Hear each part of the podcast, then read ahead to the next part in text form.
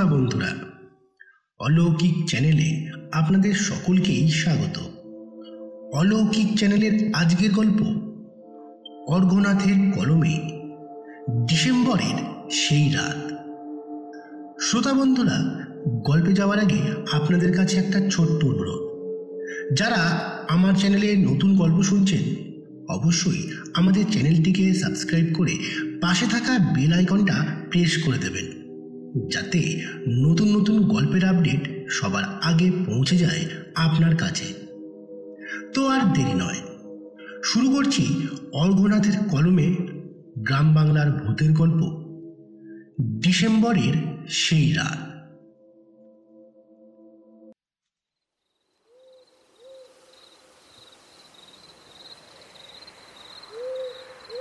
বর্ধমান জেলায় আমার জন্মভিটা প্রত্যন্ত গ্রাম এলাকা না হলেও মফস্বল বলাও যে চলে না, সেটা সর্বজন স্বীকৃত। আমি এখন যে সময়ের কথা বলতে চলেছি, সেটা উনিশশো আশি এর দশক। মোবাইল কম্পিউটারবিহীন এক সোনার সময়। না, প্রযুক্তিকে আমি বিন্দুমাত্র অস্বীকার করছি না। কিন্তু চারিদিকে প্রযুক্তির সুব্যবহারের স্থানে যখন অপব্যবহারই বেশি প্রাধান্য পায়, তখন মাঝে মাঝে মনে হয় পুরনো সময়টাই বোধহয় ভালো ছিল। যাক, আর বেশি মাত্রায় গৌরচন্দ্রিকা না বাড়ানোই ভালো। শুধু এটুকুই বলব, আমরা আমাদের শৈশবকে প্রাণ ভরে উপভোগ করেছি। আমার পরিচয়টাই তো দেওয়া হলো না। আমি অবনী বসু, পেশায় স্কুল শিক্ষক। পেশার কারণে আমায় কলকাতায় থাকতে হয়। অবিবাহিত প্রায় পিছুটানহীন মানুষ, তাই বাড়ি ছেড়ে এই দূরত্বের চাকরিতে অসুবিধা হয় না। বাড়ি ফিরি মাসে একবার। বাড়িতে বৃদ্ধ বাবা মা এবং আমার বিধবা পিসিমা থাকেন। চাকরি হলো বেশ কয়েক বছর। এবার ভাবছি বর্ধমানের দিকের কোনো স্কুলে ট্রান্সফারের আবেদন করব। সেবার বড়দিন উপলক্ষে বেশ কয়েকদিন ছুটি পাওয়া গেল।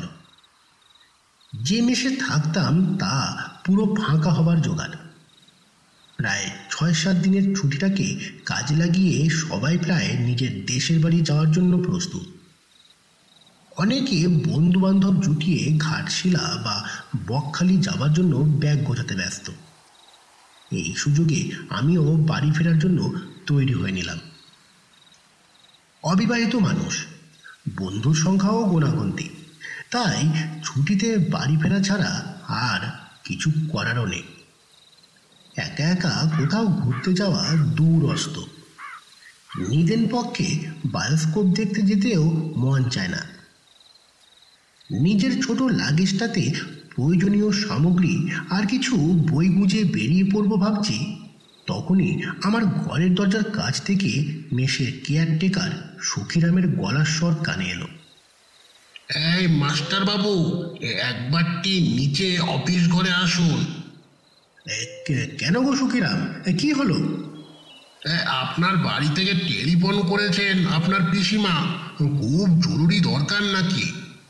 হ্যাঁ হ্যাঁ হ্যাঁ। চলো দেখি আমি। শশব্যস্ত হয়ে সুখিরামের সাথে অফিস ঘরে ছুটলাম। টেলিফোন ধরে সারা দিতেই উপাস থেকে পিসিমার চিন্তাম্বিত কণ্ঠস্বর শুনতে পেলাম। বাবা, অবু, কেমন আছিস? তুই কি ছুটিতে বাড়ি আসছিস? হ্যাঁ আমি তো আর একটু পরে বেরোচ্ছিলাম স্টেশনের উদ্দেশ্যে। এই শোন বাবা তুই এই মুহূর্তে আজ এদিকে আসিস না। কেন? কি হয়েছে? এদিকে বাবা বড় হাঙ্গামা বেঁধেছে। হাত পাটি আর তারা পাটির মধ্যে যেন দাঙ্গা চলছে। এর মধ্যে আজ তুই আসিস না বাবা। শোনো পিসি, তুমি চিন্তা করো না, আমি দেখছি কি করা যায়। এদের দুই পার্টির মধ্যে তো দাঙ্গা হাঙ্গামা লেগেই থাকে। আর আমি যতক্ষণ পালসি স্টেশনে নামবো, আশা করি ঠান্ডা হয়ে যাবে সব। হ্যালো, শুনতে পাচ্ছ? হ্যালো, পিসি। Hello hello. যা, কানেকশন চলে গেছে। আরও বেশ কয়েকবার চেষ্টা করেও বাড়ির ফোনে কোনো লাইন পেলাম না। ঘরে ফিরে এলাম। কিছুক্ষণ ঠান্ডা মাথায় বসে ভাবলাম বাবা মা, পিসি সবাই নিশ্চয়ই চিন্তা করছে। যদিও আমি আগে থেকে জানাইনি বাড়ি যাওয়ার কথা, তাও ওনারা ঠিক বুঝে ফোন করেছেন। আমাদের ওই দিকটায় মাঝে মাঝে এরকম ঝামেলা হয়ে থাকে। তাই ঘরে বসে অলস মস্তিষ্কে শয়তানকে বাসা বানাতে না দিয়ে বেরিয়ে পড়লেই হয়। চিরকালই আমরা বাম ঘেঁষা। আমার বাবা ছিলেন বিখ্যাত স্বাধীনতা সংগ্রামী। পরে স্থানীয় স্কুলে শিক্ষকতার চাকরিতে প্রবেশ করেন এবং প্রধান শিক্ষক হিসেবে কয়েক বছর আগে অবসর নেন। রাজনীতির সাথে প্রত্যক্ষভাবে জড়িত না থেকেও বাবার নানা অবদান, পার্টির দ্রুত উত্থান তথা সমগ্র এলাকার উন্নয়নের সাথে অঙ্গাঙ্গিভাবে জড়িত ছিল। বিরোধী রাজনীতির মানুষেরাও বাবাকে এবং আমাদের সবাইকে ভীষণ সম্মান দেন। তাই আশা রাখি আমার ক্ষতি কেউ করবে না। বর্তমান বীরভূমের ঠান্ডা যে কি বিষম বস্তু সেটা আমরা যারা এখানকার বাসিন্দা, তারাই বোধ হয় ভালো জানি। এমন ঠান্ডাতে হয়তো বাঘে গরুতেও এক ঘাটে জল খেতে আপত্তি জানাবে না। অবশেষে মাথার কথা না শুনে মনন চিন্তাকেই সম্মান জানিয়ে বেরিয়ে পড়েছিলাম বাড়ির উদ্দেশ্যে। যদি না বেরোতাম, তবে ওই বিশাল ফাঁকা মেষবাড়ি বোধহয় আমায় গিলে খেয়ে নিতে দ্বিধাবোধ করতো না। প্রায় জনশূন্য পালসি স্টেশনে যখন ট্রেন থেকে নামলাম, তখন রাত প্রায় নটা বেজে গেছে। প্রবল শীত, মোটা উলের সোয়েটার ভেদ করে ভিতরের হাড় পাঁজরাও বুঝি কাঁপিয়ে দিচ্ছে। সাথে কনকনে ঠান্ডা হাওয়ার বেহিসিবি খেলায় জুবধুবু হয়ে কোনো রকমে ব্যাগটা নিচে নামিয়ে মন দিয়ে চারিপাশটা খেয়াল করলাম। ইস্ট ইন্ডিয়া রেলওয়ে কোম্পানি আঠারোশো পঞ্চান্ন সালে এই স্টেশন তৈরি করায়। উনিশশো আটান্ন সালে বৈদ্যুতিকরণ প্রক্রিয়া সমাপ্ত হয়। তাও এত বছর পরেও স্টেশনটা কেমন যেন মধ্যযুগীয় ধাঁচ নিয়েই বেঁচে রইল। ছোট্ট ছিমছাম স্টেশন। এখানে এলে মনে হয় পৃথিবীর কারোরই কোথাও যাবার তারা নেই। সাকুলে চারটে কম পাওয়ারের আলো স্টেশনের দুই প্ল্যাটফর্ম জুড়ে। প্রবল শীত। এমন কমজোরি আলোর বাদানত্তা এবং স্টেশনের জনমানব শূন্যতা এই প্রথমবার আমার অতি চেনা স্টেশনকেও ধীরে ধীরে কেমন অচেনা গ্রহের রাত পাহারায় এনে ফেলল। অতি পাতলা দুধের স্বরের মতো কুয়াশার চাদর খুব ধীরে ধীরে অল্প আলোয় পাক খেতে লাগল। আমার জানা নেই মানুষের জ্ঞান পরিধির বাইরে সত্যি আর কোনো ডাইমেনশন আছে কি না কিন্তু এই মুহূর্তে মনে হচ্ছে আমি বোধ হয় ভুল করে অন্য কোনো সময় ঘড়িতে প্রবেশ করে ফেলেছি। এখানকার পরিস্থিতি, পিসিমার কথা অনুযায়ী সত্যিই যে গুরুতর, তা এবার মালুম হলো। স্টেশনের দুই প্ল্যাটফর্মে দুটো ছোট ছোট চা মিষ্টির দোকান খোলা থাকে। আজ সে দুটো বন্ধ দেখলাম। স্টেশন থেকে আমাদের বাড়ি প্রায় চার কিলোমিটার। এত দূর যখন চলে এসেছি, বাড়ি তো যেতেই হবে। এর আগে কতবার তো হেঁটে চলে গেছি চেনা মানুষদের সাথে গল্প করতে করতে। নয়তো বেশিরভাগ দিন গৌরাঙ্গ কাকুই আমায় স্টেশন থেকে নিয়ে যায়। গৌরাঙ্গ কাকুর রিক্সায় উঠে বসলেই মনে হয়, আহ, পরম নির্ভরতায় কোনো আপন মানুষের কোলে যেন মাথা গুঁজে দিলাম। কিন্তু এই রাতে আজ আর তাকে কোথায় পাবো? রক্তের সম্পর্কের কেউ না হয়েও গৌরাঙ্গ কাকু যেন আমাদের বাড়ির একজন অন্যতম কাছের মানুষ হয়ে উঠেছিল। পেটে বিদ্যে না থাকা মানুষটা বাড়ির ফাইফরমাস খেটে দিচ্ছে বাজার হাট করে নিয়ে আসছে। প্রয়োজনে ডাক্তার ডেকে আনছে। বাড়ির বাগান পরিষ্কার পরিচ্ছন্ন রাখছে। এমনটাই তো দেখে আসছি ছোটবেলা থেকে। ওনার রিক্সাটাও আমার বাবা কিনে দিয়েছিলেন। গরিব পরিবারটি যেন এরপরে একটু সুখের মুখ দেখতে পেরেছিল। শুধু বয়স বাড়ার পর থেকে গোরাঙ্গ কাকুর একটাই দোষ ধরা পড়ল। মাঝে মাঝেই রাতে দুপাত্তর বাংলা টানা শুরু করে দিল। যদিও জ্ঞানটা টনটনে থাকতো। বাড়িতে অশান্তি বাঁধত না। কিন্তু হাজার বুঝিয়েও নেশার কবল থেকে আমরা কেউই বের করে আনতে পারলাম না। এই দুঃখ চিরকাল থেকে যাবে। ভীষণ সিগারেট খেতে ইচ্ছে করছিল। ইতিমধ্যে প্ল্যাটফর্ম ধরে হাঁটা লাগিয়েছি বেরোনোর রাস্তার উদ্দেশ্যে। হাঁটতে হাঁটতেই ঠান্ডায় প্রায় জমে যাওয়া। কাঁপা কাঁপা হাতে সিগারেট পকেট থেকে বের করে ঠোঁটে দিয়ে দেশলাই খুঁজতে গিয়ে দেখলাম, ভুল করে সেটাই পকেটে নেই। অগত্যা আবার সিগারেট পকেটে ঢুকিয়ে মাফলার দিয়ে ভালো করে কান মাথা জড়িয়ে হাঁটার গতি বাড়ালাম। স্টেশনের চালু অংশ দিয়ে নামার একেবারে মুখের কাছে পৌঁছতেই মাথার উপর কম পাওয়ারের আলোটা হঠাৎ অদৃশ্য আদিভৌতিক কোনো ইশারায় কাঁপতে শুরু করে দিল। আমায় ভীষণ চমকে দিয়ে একটা রাতচরা পাখি প্রায় মাথা ছুঁয়ে অন্ধকারের অজানা উদ্দেশ্যে উড়ে চলে গেল। কিছুক্ষণ কাঁপতে কাঁপতে আলোটা এবার বন্ধই হয়ে গেল। গ্রামের ছেলে।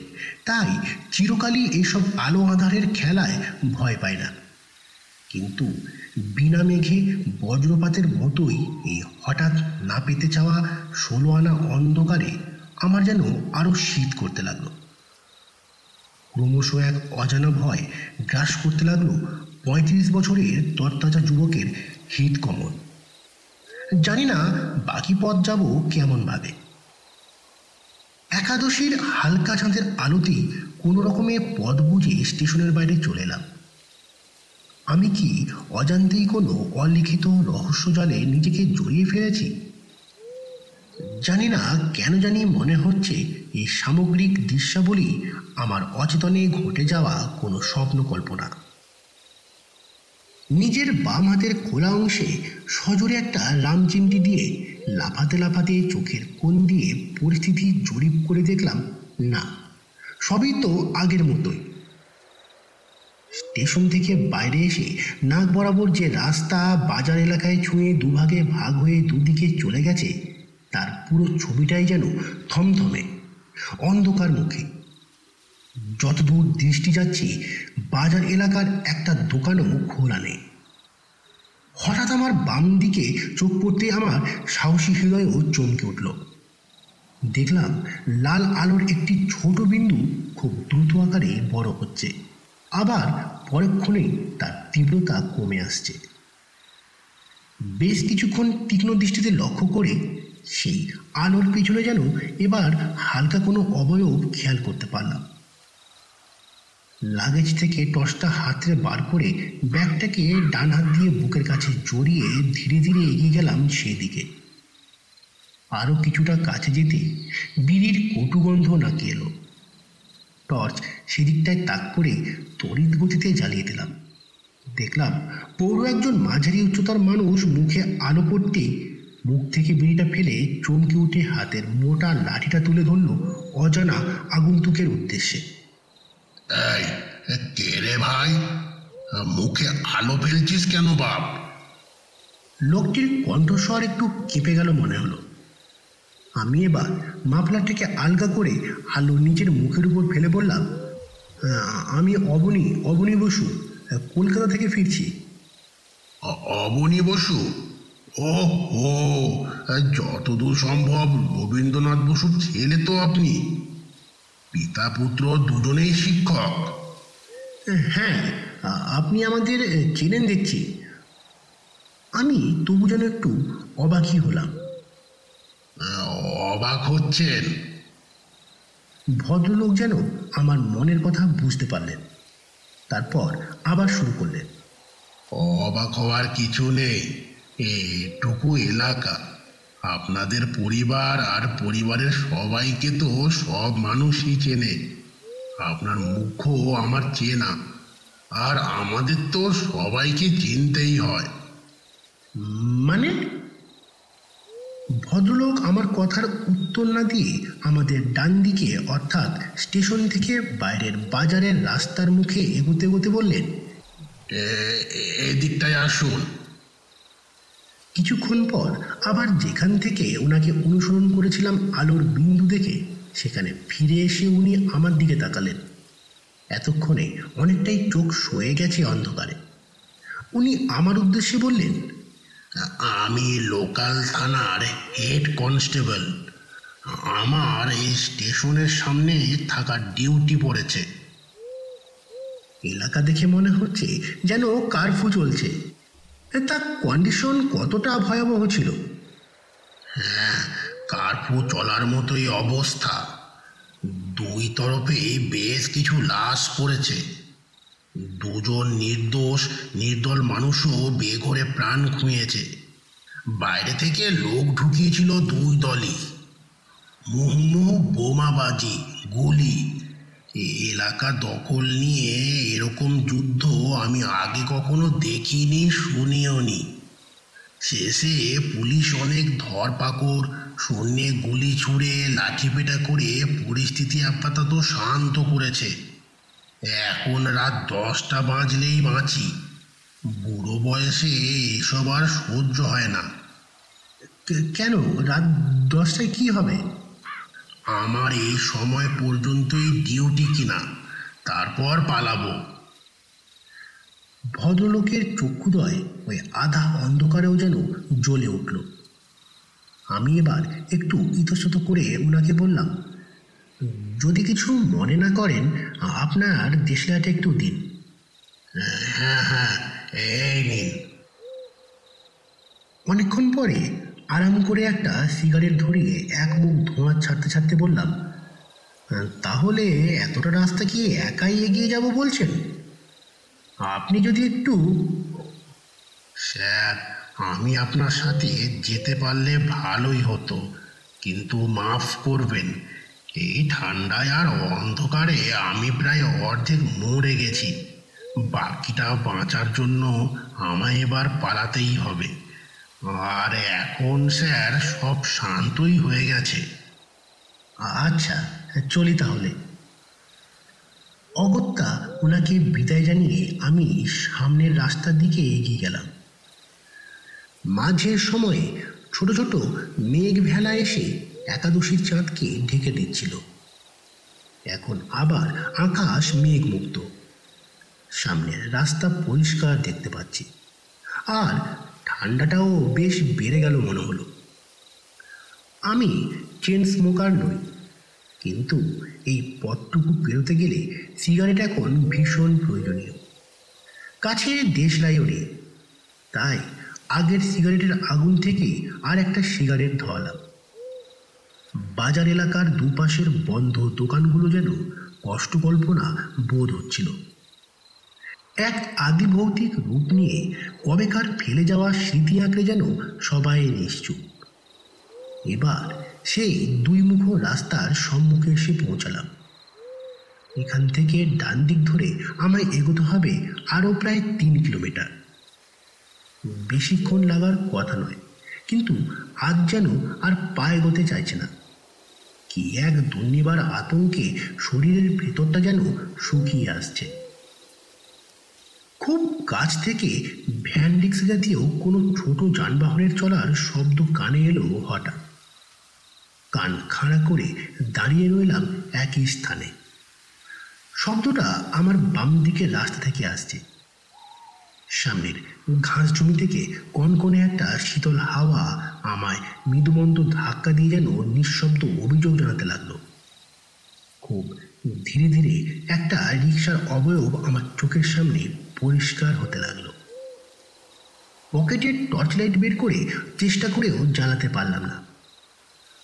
রিক্সাটা কাছে আসতেই দেখলাম গৌরাঙ্গ কাকু রিক্সা নিয়ে আমার থেকে কিছুটা দূরে দাঁড়াল। ইতিমধ্যে কমালয়ে অভ্যস্ত হয়ে যাওয়া দৃষ্টিতে দেখলাম হ্যাঁ ওই তো গৌরাঙ্গ কাকু। এক মুখ চাপদারি নিয়ে ফর্সা রোগা মানুষটা এই প্রবল শীতেও শরীরে শুধু একটা ফুল হাতা জামা পরে এই ভয়ঙ্করতম রাতে কোথায় বেরিয়েছে? বিস্ময়করভাবে শরীর থেকে কোনো দেশি মদের গন্ধও পাচ্ছি না। সে যাই হোক, আমার এখন গৌরাঙ্গ কাকুর নাম বদলে মধুসূদন দাদা দিতে ইচ্ছা করছে। গৌরাঙ্গ কাকু কিছুটা ভাঙা ভাঙা গলায় আমাকে উদ্দেশ্য করে বলল ছোটবাবু তাড়াতাড়ি উঠে পড়েন। আপনারে পৌঁছে দিয়ে আসি। আমি রিক্সায় উঠে বসতে বসতে জিজ্ঞেস করলাম, এত রাতে কোথায় বেরিয়েছিলে? আর কোথায় যাব ছোটবাবু? একটা কাজেই ঘুমসপাড়া গেছিলাম। তারপর মনে হইল আজ আপনি ঠিক আসবেন। স্টেশনের পানে একটু এগিয়ে দেখা আসি। দেখলেন তো ফেরার পথে ঠিক দেখা হয়ে গেল। তা তোমার শীত লাগছে না? আর আজ কিছু পেটে চালান করনি মনে হচ্ছে? গৌরাঙ্গ কাকু যেন দীর্ঘশ্বাস গোপন করে বলল, ও সব আর খাব নে। আমি আনন্দিত হয়ে বললাম, বাহ বাহ, এ তো বেশ ভালো সিদ্ধান্ত। গৌরাঙ্গ কাকু হয়তো প্রত্যুত্তরে কিছু বলতো। এখানে কাছেই একটা ছোট পার্টি অফিস আছে হাত পার্টি আশেপাশে কিছু বাড়ি, ছোট মুদির দোকান, রেশন দোকান। আর কিলোমিটার খানেক এগিয়ে বিস্তৃত ধান জমিকে বাম হাতে রেখে আর একটি বড় লোকালয় এবং তার শেষ প্রান্তে বড় দিঘির কাছাকাছি আমাদের বাড়ি। কিন্তু হাত পাটির পার্টি অফিসের কাছে আসতেই অন্ধকারের মধ্যে দুটো মুস্কো লোক বেশ কিছুটা দূরে রিক্সার পথ আটকে দাঁড়িয়ে পড়ল।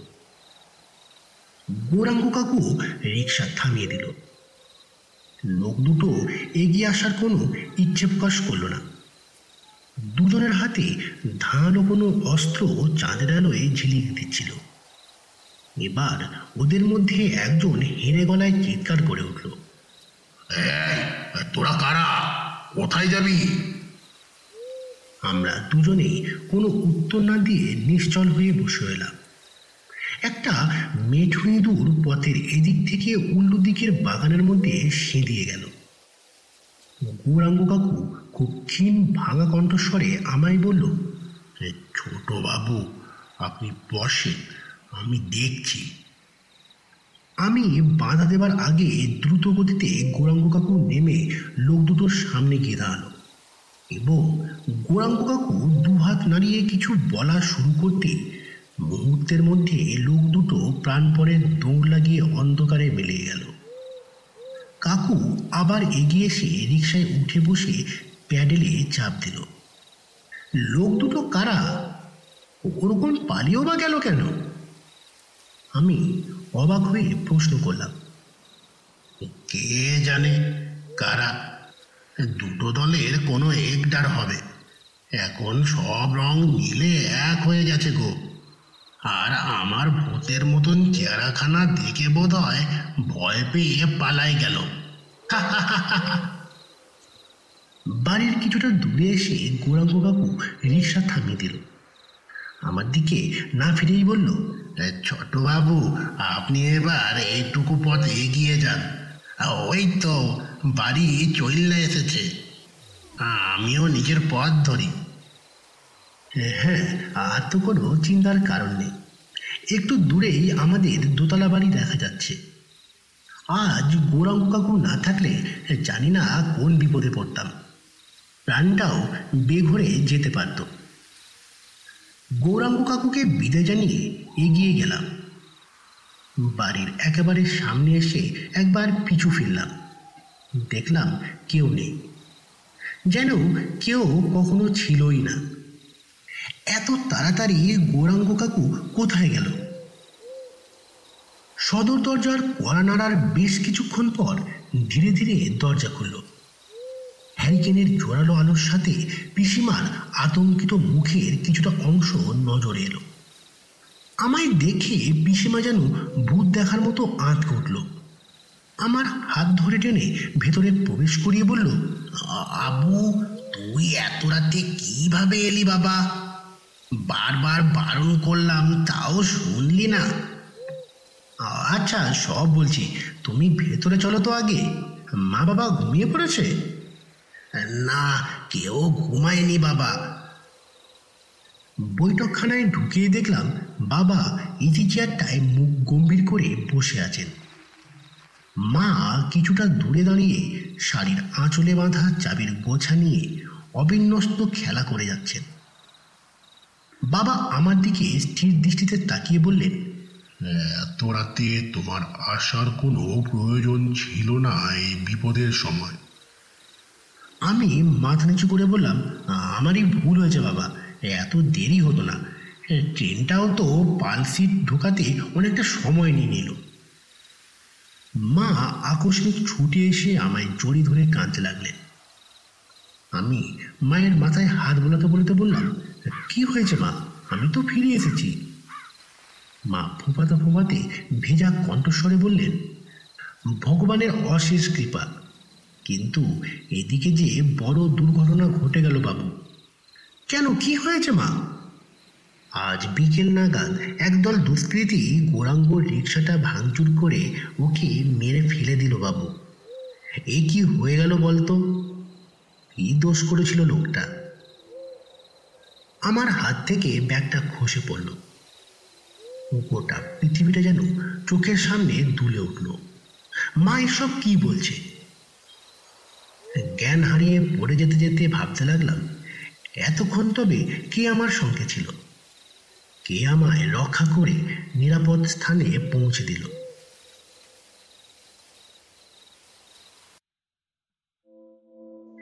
এখানেই শেষ হল অর্ঘনাথের কলমে ডিসেম্বরের সেই রাত।